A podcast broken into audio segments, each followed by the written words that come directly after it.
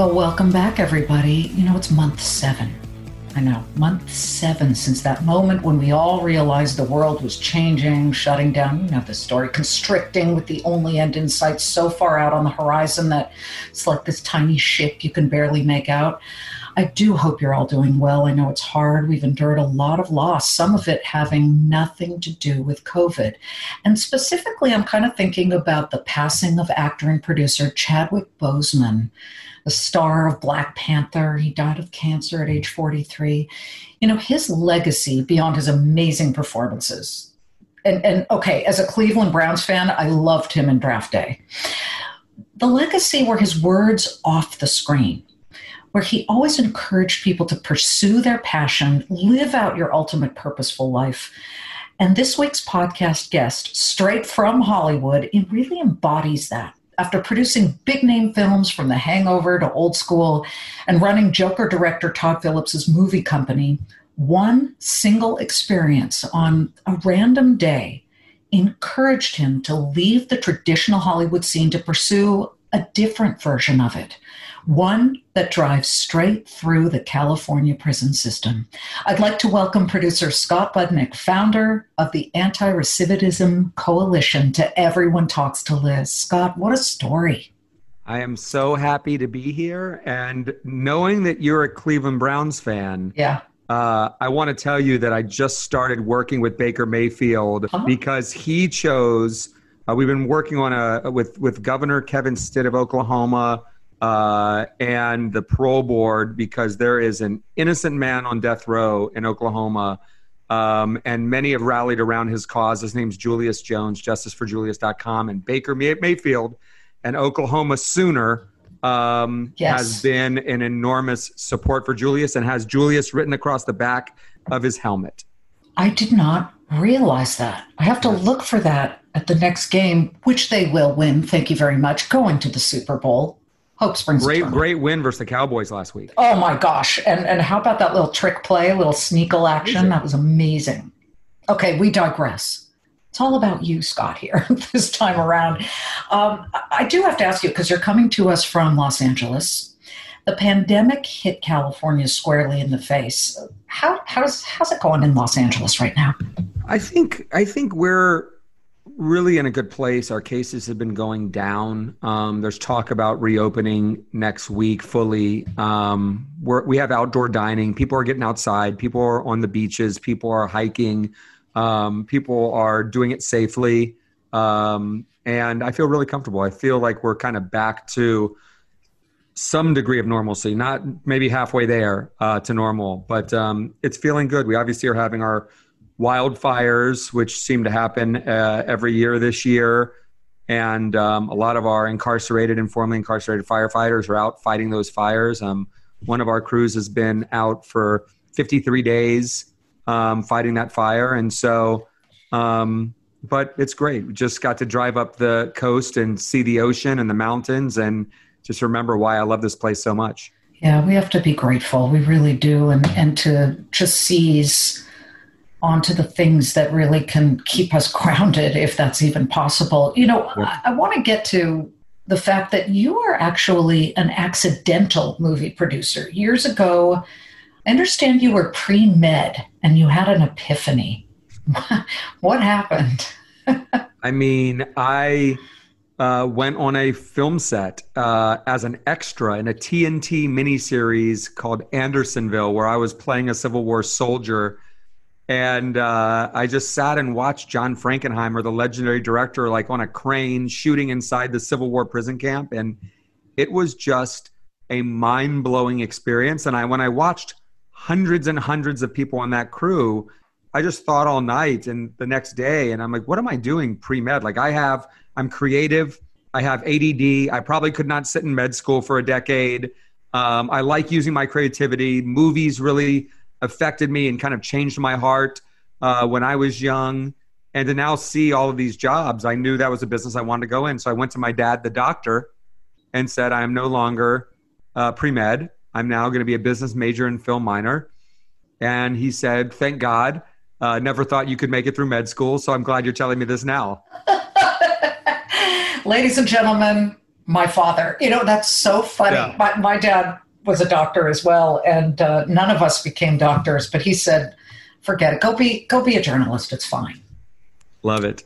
Well, so you were in a, I guess, a movie and in a bit part there. And did you do other acting jobs before you had an opportunity to produce? No, this that that was it. I, I had I played a small role in a movie I worked on uh, called Old School. I was the DJ uh, at the house party where Will Ferrell's character met Snoop. Um, but uh, other than that, no. And um, ended up com- coming out to LA and meeting Todd Phillips on his first movie uh, called Road Trip and started working with him there. And then we did Old School together and Starsky and Hutch and the Hangover films and Due Date and War Dogs. And it was a great run. We, we were together for 16 years. I uh, was producing his films and running his company. What entices you about producing films? People who are listening, some do understand the role of a producer, some do not. You know, arguably, when you you get a just a one liner, it's oh, they help raise the money to make the film, but it's more than that. Um, I mean, I think what I love, I I think two things. One, I think stories have the ability to change people.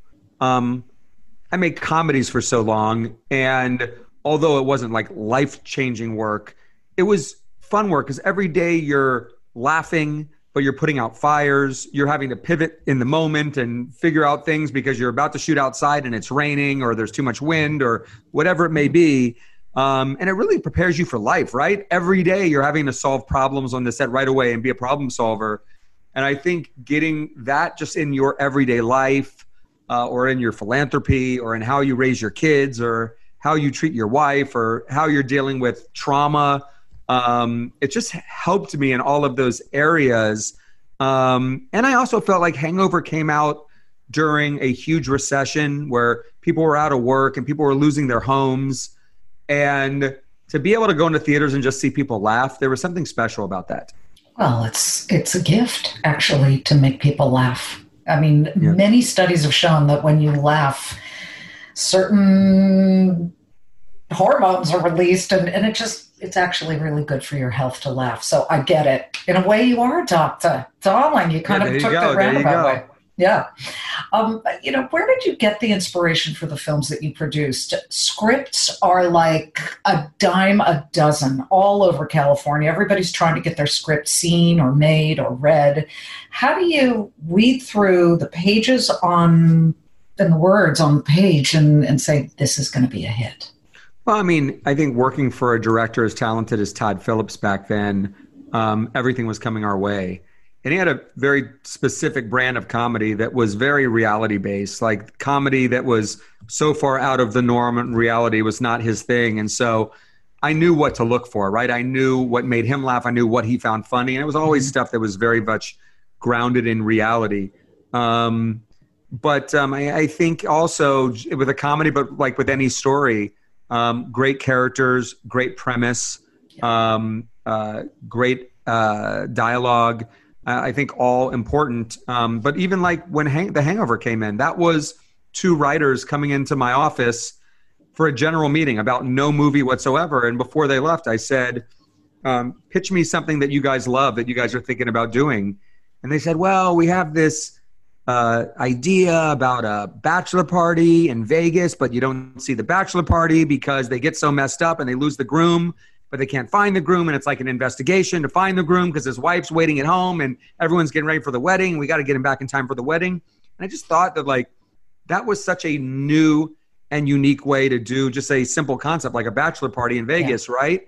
Where it was less of a bachelor party comedy and more of an investigation. In fact, you didn't see the hang the bachelor party or the hangover um, until the photos and the credits in the end of the film and so i think taking a unique approach uh, to a subject like that is, is, is important Yes, it's like Jaws, where you had to wait an hour into the movie to see the shark. Sort i of. love jaws Yeah. okay, so 2003, you're living the high life. Here comes the epiphany. Walk us up to what happened on, was it a Saturday, a random a Saturday, when you Saturday, found yourself at a juvenile detention hall? yeah i um a friend of mine uh, invited me down to a juvenile prison juvenile hall uh, to be a part of a creative writing class, and I didn't know what to inspect, but it sounded interesting. Um, so I went down uh, to this juvenile hall in the San Fernando Valley and went into um, the high risk units with an extra layer of barbed wire around them because these were the worst of the worst, and these are kid- kids that committed violent crimes. And I walked in and I sat at a table with kids that reminded me of kids I grew up with. Yeah, they they were black, they were Latino, they had tattoos, but they acted like kids. Um, and when we started the class, I looked at the kid to my left and I said, How are you doing? He was a little 15 year old kid, tiny little kid. I said, How are you doing? How was your week? And he said, It was a bad week. I just got sentenced to 300 years to life in prison. And he was 15. And I said, What happened? And he said, I stood next to my friend that shot the victim in the butt. The victim was in and out of the hospital in a day, no serious injuries. And for standing next to the person with the gun, I got three life sentences. And I went around the table and just heard similar stories and just similar stories of just such pain and trauma. And it was clear that each one of these kids were victims before they decided to victimize anyone. They were victims before they decided to join a gang. Not to excuse their acts, but when you're a kid and you don't have parents at home or you're dealing with physical abuse or sexual abuse or you're witnessing domestic violence um, and you're not feeling that sense of love, then I can understand as a former child, but also as a human being, why you run out and look for that love in all the wrong places. Um, and it was clear that this was hurt people, hurt people. And I said to those kids on that day, if you guys are willing to do make the changes that you need to make in your life and find that transformation, earn that redemption, I am willing to be alongside you the entire way. And I started teaching that class.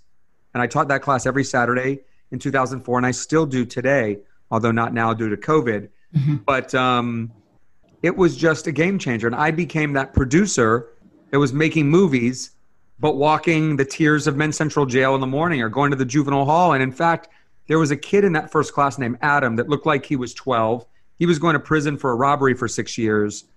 And he said, handshaking, he's like, I want to redeem myself for my mom. When I get out, can I please call you? And when you help me find a job, I gave him my number. He called me, and we were in pre production on our movie Due Date.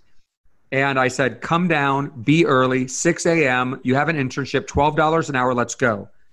Adam showed up at 3.30 in the morning. He oh. beat everybody to work. He out hustled everyone. He had an attitude of gratitude every day because this was not just handed to him. He had to work for it. And at the end of it, our prop master said, This kid's amazing. He's one of the best I've ever hired. I'm bringing him to our next movie. He's in the union and he's now getting paid $48 an hour. Come on. And he was the first of dozens, if not hundreds, that are now in the uh, motion picture and TV unions working on film and television commercials, music videos, who came out of jails, prisons, and juvenile halls. But it is a quantum leap, Scott, to go from visiting a juvenile hall as a guest of someone and saying, okay, I'm, I'm going to give the time and I'm going to teach, to then putting on hold your producing career to start the anti recidivism organization that you put together. What finally led you to make that very committed jump? So I could not just sit back day after day and see this system suck people in and not give them the tools to um, succeed in life. Um, we have a juvenile prison system in California um, that costs to, to, incarcerate one kid for one year, it costs $310,000. And everybody and the data shows what you need to do to help a young person get control of their life. And this system fails seven out of 10 times. 70% of the kids that get out come right back incarcerated. And if I was the CEO of a business that spent $310,000 on a product that failed seven out of 10 times, I would be fired. But this is what we've done for 100 years. And the economic toll, the human toll, the moral toll, when virtually all of these kids that I worked with, I knew they had the capacity and the ability to change their lives, but just systems were not working. whether they be government systems, whether they be private systems, were just not working. I knew there was something that we needed to do. And I also knew that I did not want to live in a state, a county, a city, a country that would sentence a child to die in prison. And we are the only country in the world that would sentence a kid to life without parole. And so I knew that I could use my platform, I could use the hangover to um, shine a light on the tremendous humanity, power um, of the young people that I worked with. And so I went to Todd Phillips after Hangover 3 and after seeing 12 Years a Slave, the film, and I said, I need to go do this full time. And that's, that, that's what happened. You founded ARC, and it's officially called the Anti Recidivism Coalition. And for those of you who don't know, it is this nonprofit organization that works toward ending mass incarceration in California. Um, but I need to know about the funding because as a business journalist, I'm always thinking, well, you don't just go from zero to 180. You need to get funding. You got to tell me how you started doing that, what it was like on a shoestring, and then how you grew.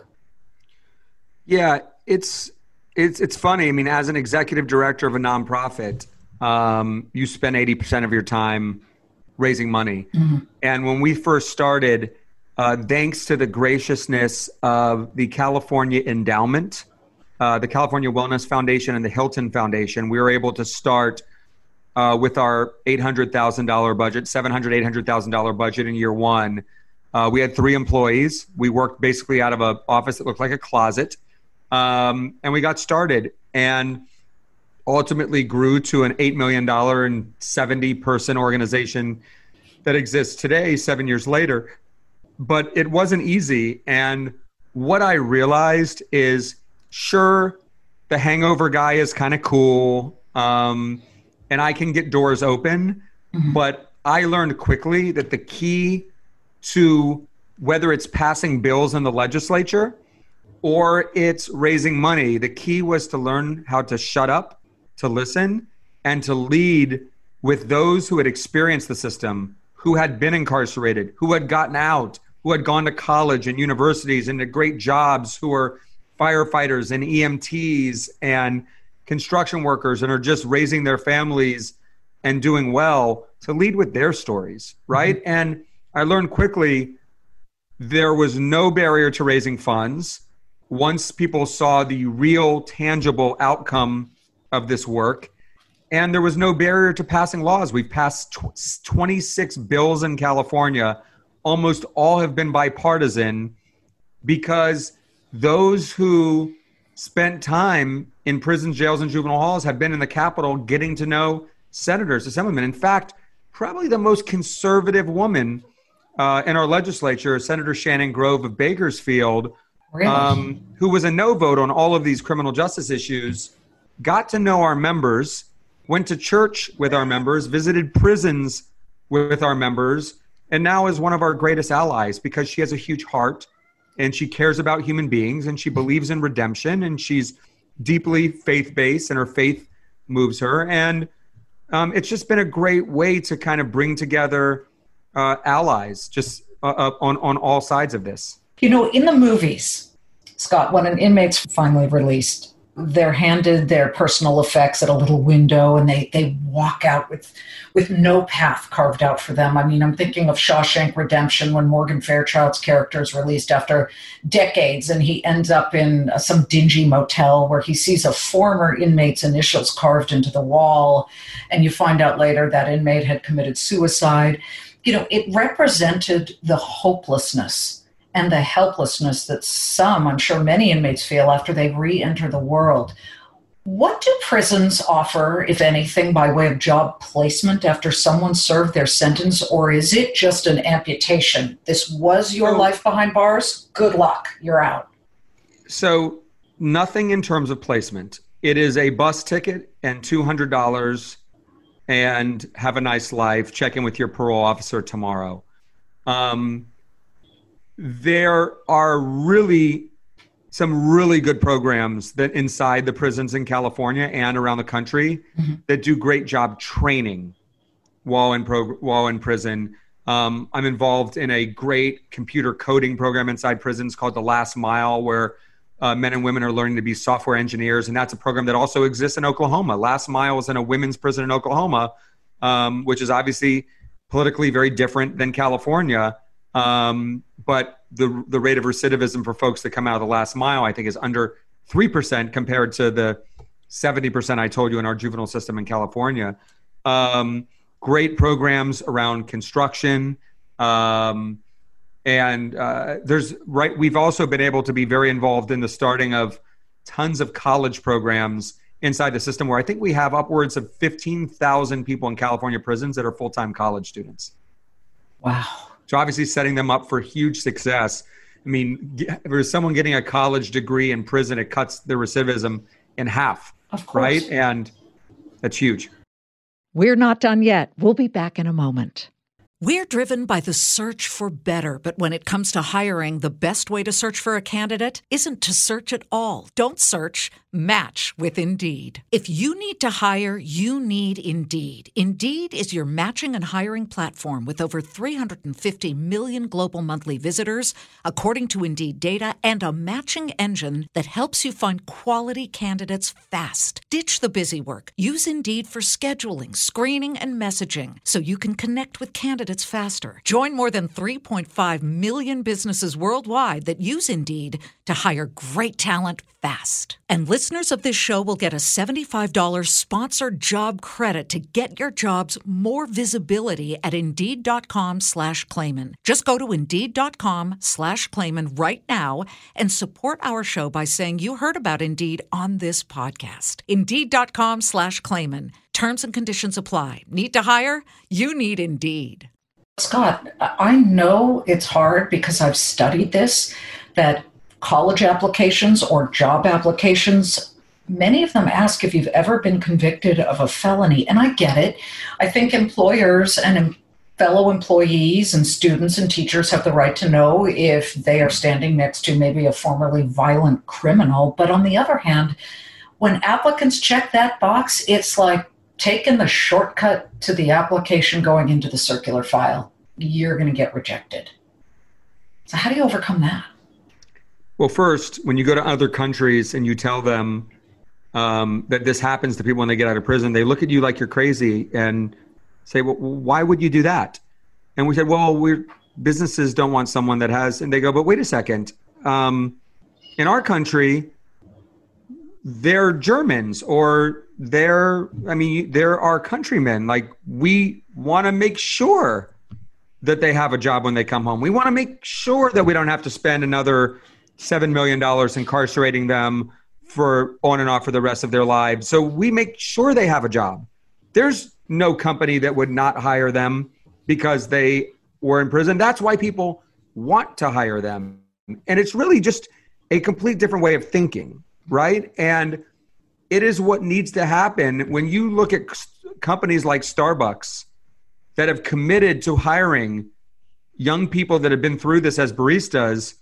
Just like I told you the story about Adam working on set, they're hungry. As long as you have the training and you have the support on the back end, um, you'll see this work out much better than your traditional employee. You'll see them work harder. You'll see them work longer you will see how much that opportunity helps them and their family. And for an employer, it's so much more rewarding to see this job and the level of gratitude and see how this changes not just the life of the person, but the life and trajectory of children, etc.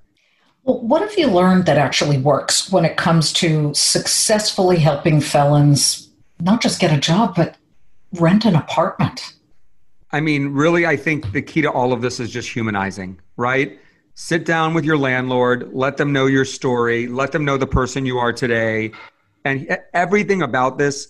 That's why I don't believe this is a partisan issue. It's one of the only nonpartisan issues today because when you sit across from another human being, even if they've committed a crime, even if they were this person when they were young in their lives, when you see that transformation and that sincerity and that morality, I don't care where you come from, um, you end up a believer in this work. And so I think in all of these situations where we hit obstacles, the key is humanizing. The key is someone meeting someone as a human being, not as a former criminal or gang member or drug dealer or whatever term you want to use. This is somebody that really did mess up or have a really hard time at the beginning of their lives, but have made enormous transformations. And that's just not the person they are anymore. Now, when you talk about being transformed by people's stories and changed by people's stories, Kim Kardashian, Kim Kardashian West, uh, has become an advocate. She reached out to you, did she not? Tell us about that experience. I mean, Kim is has become a hero of mine, and and she reached out to me. I was in New York and got a text that basically said something along the lines of Hi, Scott, this is Kim Kardashian West. I don't know if you know who I am, but I'm really enthralled with your work and I want to get to know more. So, can we find a time to get together? And I called her, and her commitment seemed really sincere, but I wanted to test her. So I said, Hey, in three days, can you come down to this women's prison in Corona? It's about two hours from your house. It's going to be 120 degrees um, but I think these women would really love to see you, and I think you could learn a lot. And she's like, I want to learn from these women. I'll be there. I got to cancel a whole day of shoots, but I'll be there. She shows up to the, in the blazing heat uh, to the California Institution for Women uh, by herself with one security, and we go in and we sit at a table with 15 women doing life sentences in California. And Kim sits there and says, I'm not here to talk. I want to listen. I want to learn. I want to hear your stories. I want to help. And that has been her tone the entire time. There is nothing, um, once she does her research, there's nothing she won't do in terms of using her platform to help someone. When she believes someone is really innocent, I told you about your quarterback, Baker Mayfield, coming on board and supporting Julius Jones, but yes. Kim is the one that turned me on to Julius's case in Oklahoma. Really? Kim has reached out to Governor Stitt and is just Kim is tremendous. She went to law school. She's now a lawyer. She's taken the bar. Um, and there's zero ego. It is all empathy and, and intelligence. And I am just an enormous, enormous fan of Kim's. That's an incredible story. And I have always been a believer in Kim Kardashian as a businesswoman. People try and dismiss her as being someone who's famous for doing nothing. I see the work ethic. I have met her. She's incredibly serious. Remember what a lawyer her dad was too, right? Sure, Robert. Um, she learned so much from Robert Kardashian. So they say you can leave Hollywood, but it never really leaves you. ARC is is humming along, it's growing, when a new constellation of stars aligned, luring you back in a way to where you started, but with a newfound purpose. You created one community a film, television, and digital content co financing company that harnesses the power of storytelling to do exactly what you've been talking about inspire and encourage positive change.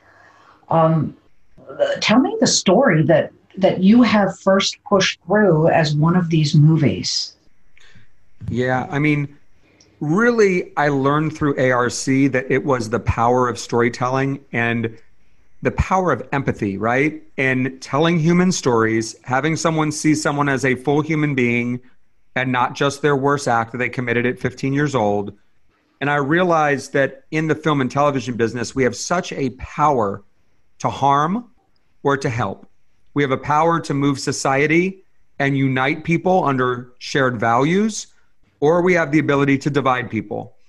And I knew that this would be a company that could unite people under values as Americans or even as a global community that we all believe in, right? There's so much that binds us together. Um, and I wanted to tell stories that deeply that, that were deeply empathetic, that were deeply um, about the human experience, um, to have people see different issues in a, in a new light. Um, and Just Mercy was a book that I read. Bryan Stevenson was a hero of mine. We did panels together. He's a friend. And the ability to come aboard at Warner Brothers, where we made The Hangover, to co finance with them um, a film around an issue I cared about so much, around a hero that I've known for so long, was just a, an, an incredible first experience. Well, let's just clarify a few things here. Just Mercy, which stars Michael B. Jordan as an attorney who fights to prove the innocence of a death row inmate, uh, is just an incredibly true and amazing story. I have to say, many versions of that type of story have been told. I'm thinking of True Crime or Life of David Gale, The Green Mile. Uh, what comes to mind is The Thin Blue Line, the Errol Morris, it's actually a documentary about Randall Adams, an innocent Ohio man who spent 12 years in prison for the murder of a Texas police officer when, in truth, evidence had been covered up and another man eventually confessed and went to prison for it. I bring that up because I was a reporter in Randall Adams' hometown of Columbus, Ohio, when Randall Adams was finally released. And it was unbelievably emotional and poignant to me. It was a huge deal. But, you know, how did you make Just Mercy different? What was it about that particular story where you were able to put this on the screen and change viewers' lives? I think first off, um, being able to tell it from the perspective of Bryan Stevenson, where if you have not seen his TED Talk, it's just one of the most incredible things you'll ever watch, was a different perspective. And you kind of had a um, relationship, a friendship uh, between Bryan Stevenson, played by Michael B. Jordan, and Walter McMillian played by Jamie Foxx. Um, so I think those perspectives were important. But I also think, and this is really kind of one of the tenets of one community and what we're doing – is it's so tough with a documentary um, mm-hmm. To get like marketing support and distribution support and to have people see it, right? But when you have Michael B. Jordan and Jamie Foxx, um, you have movie stars, you have their faces on a poster, you have them in a trailer, and you have Warner Brothers marketing and spending tens of millions of dollars to market and distribute a movie around the world, right? And that's the eyeballs that you need. You can't make impact if you just have a great movie but you don't have the eyeballs. And so being able to work with major television networks, movie studios, independent financiers that have um, that marketing and distribution support, I think is key. And that's what was really different here. And uh, we had a team at Warner Brothers that was not only deeply committed to making the movie, but deeply committed to the issue. We had incredible actors who saw this not just as a job, but as a movement and something that they really uh, had to get involved in, and that was Michael B. Jordan and Jamie Foxx and Brie Larson. Same with our directors and producers. Everyone was aligned that this is much bigger than a movie, much bigger than just telling the story of an innocent man on death row, mm-hmm. um, and a movie that shows how the system does not work as well as many hoped. And luckily, we had a movie and an incredible director that really, really worked from an empathy generation and emotion generating way. And we were able to start um, a campaign um, to bring people uh, around and engage them in criminal justice issues and have them get their feet wet uh, in terms of having this discussion at their church or having this discussion in their book club or stepping in and being a mentor for the first time or learning more about the their prosecutor election or whatever it may be um, the ability to have someone watch a film, be moved by the film, and then move them to engagement afterwards was really special. Well, you got some heavy hitter investors for one community. Michael and Jolene Rapino of Live Nation, Variety owner Dan Loeb, Bitcoin billionaire Mike Novogratz. He's been on the show a lot, actually. Wes Edens, co-owner of the Milwaukee Bucks. Michael Rubin, he's a co-owner of the Philadelphia 76ers. Uh, so the money is there to support this, which means you are striking the right chord. And that leads me to wonder whether it truly now is the belief of many Americans that there are two separate justice systems in America the poor and the wealthy. You know, the wealthy can pay to get out quickly or they can post bail. Uh, you know, talk a little bit about that. Do you agree that there are two separate justice systems in this country? Yeah, ab- ab- absolutely. I mean, the truth of the matter is, um, when I tell the story of David getting 300 years to life at 15 years old, if that was my kid with my resources and my skin tone, mm-hmm. they would be out on bail because I would pay their bail and they wouldn't be sitting for three years inside a juvenile prison facing the, these charges. They would be sleeping in their bed. Um, and secondly, they would have the best lawyer in Los Angeles. And my son would get probation if he stood next to someone that shot the victim in the butt and the victim was in out of the hospital on the day. But because David didn't have my resources, um, David's going to prison for 300 years to life. Um, but in California, luckily, we've been able to um, make some change. Uh, we were able to pass a bill called Senate Bill 260, which said that juveniles are not the same as adults and that they would have a chance of parole at 15, 20, or 25 years. So I was able to go to prison and tell David um, that his 300 year to life sentence was reduced to 25 to life. And then once David made these changes and went to college and did all these things in prison, it caught the eye of uh, our governor. And I was able to go to David and say, Congratulations, the governor just commuted your sentence. Oh my God. And so David now goes to the parole board next month in November and will likely be home by Christmas. Um, but yes, we have a system that is not fair to those that uh, don't have privilege and money. Um, it definitely skews towards people um, that know people. Um, we are blessed uh, to be white and to be and to have resources, and it's really, really a tough system if you're poor.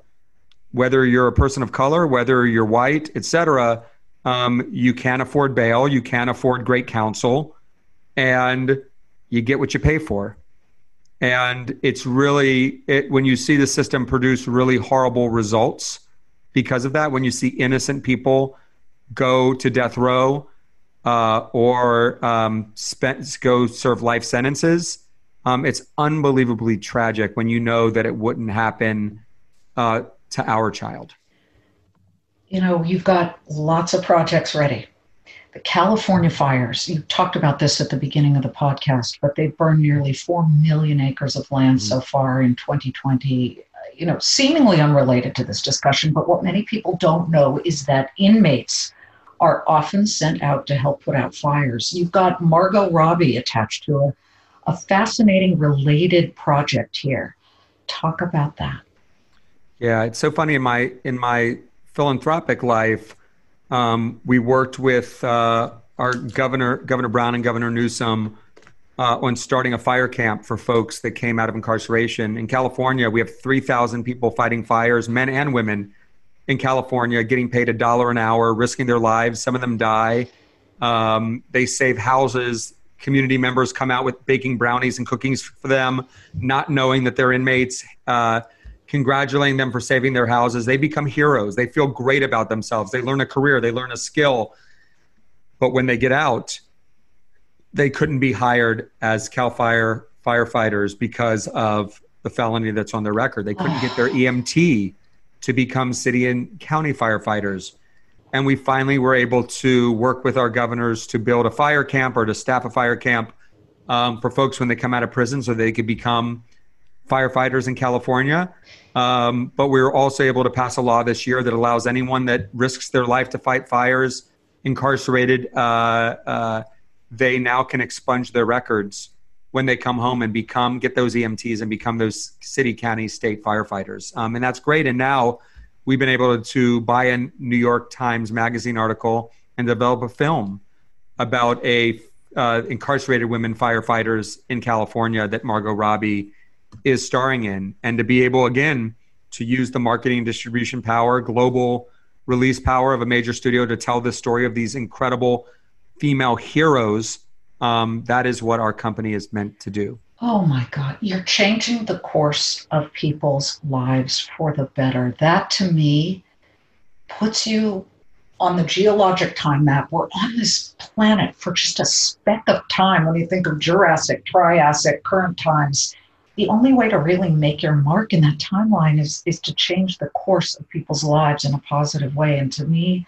this is just an incredible story what i'm hearing from you though when you talk about jerry brown and governor newsom is that there is a, a cosmic crash between politics and the future for these former felons. We're less than 30 days away from the election. Four years ago, Florida, Iowa, Kentucky, Virginia, they all blocked people convicted of felonies from voting rights, from ever voting again, even after they had fully completed their sentences for prison, they completed parole, probation.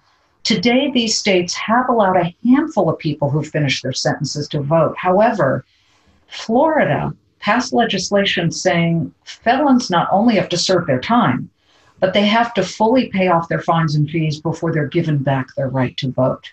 And look, I saw 60 minutes. The problem is a lot of time there's no record of what they owe. It's a disaster. How can you possibly tackle that issue with your Free the Vote campaign? And how does this disenfranchisement affect society? Yeah, through um, through our, our campaign on Just Mercy, uh, if you're interested in joining, it's representjustice.org. Um, we've been able to support the Free the Vote campaign in Florida.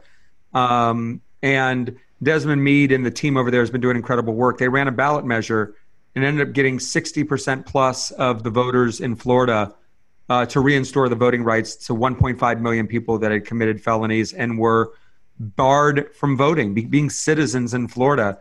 And the beauty was to get to 60%, this was not, you just did not need the liberals and the progressives and the believers, right? You needed to convert some non believers. Uh, they had the Koch brothers on board supporting this initiative. Mm. Um, and it really is, we're doing this in California right now with Prop 17 to restore voting rights to people that have gotten out of prison. And um, we are having tremendous support from the left, the right, and the center um, on this. Again, this is not a partisan issue. This is an issue about humanity. This is an issue of saying to someone who may have committed a crime in their youth, but who have paid their price and have gotten home um, and are in college and university, we see your transformation. We see your redemption. We want you to be part of the social fabric of this community. And we believe that you should have the right to vote like anyone else should. And it's just been beautiful seeing people from all different walks of life, all races, all creeds, all political affiliations coming together to believe in human beings. All right, what's your next passion project before we go? What movies can we expect from you? Um, we have a few that we're going to announce in the next few weeks that we can't quite announce yet. Um, but I'm really excited about a, um, a movie we're developing uh, called King Leopold's Ghost, a book that we bought that Ben Affleck is directing and Martin Scorsese and Harry Belafonte are hmm. producing. Mm. Nice. Uh, about the first, the world's first human rights crusade uh, in the Congo. Um, and should be getting the script soon and just super excited uh, on the project. And you'll be seeing a lot more, both uh, on the film side and the television side, coming from us shortly. Can I be an intern or a D girl? This is amazing. it's life changing. We're going to bring you back to California. I know, my home state, my amazing home state. Scott, this has been for me a life changing story. And to be able to share it with my podcast listeners, I, am so grateful. Thank you so much, and good well. luck Thank with ARC, the Anti Recidivism Coalition that you have founded. You're doing amazing work, and I so look forward to the Margot Robbie movie about the female firefighter who's a former felon. This is incredible. I'm so excited. Good luck. Thank you so much for having me. Anytime, and we want to follow your progress. I hope you guys have squeezed from this. I, you shouldn't have to try very hard. It's just right in front of you that there, but for the grace of God go I. We are all fortunate in many ways, but we have to think outside our problems in our world and get on that geologic time map and make a difference like Scott is. Thank you so very much for listening once again to Everyone Talks to Liz. We promise you every time incredible stories of people who are doing amazing things right here in our backyards. It's amazing. Thank you so much for listening. And as always, Monday through Friday, 3 p.m. Eastern, it's the Claman Countdown. Come on, watch the stock market, watch your money. The final hour of trade is crazy almost every day. And that's what I'm here for. Little ringmaster there. Have a great day, and we'll see you next time.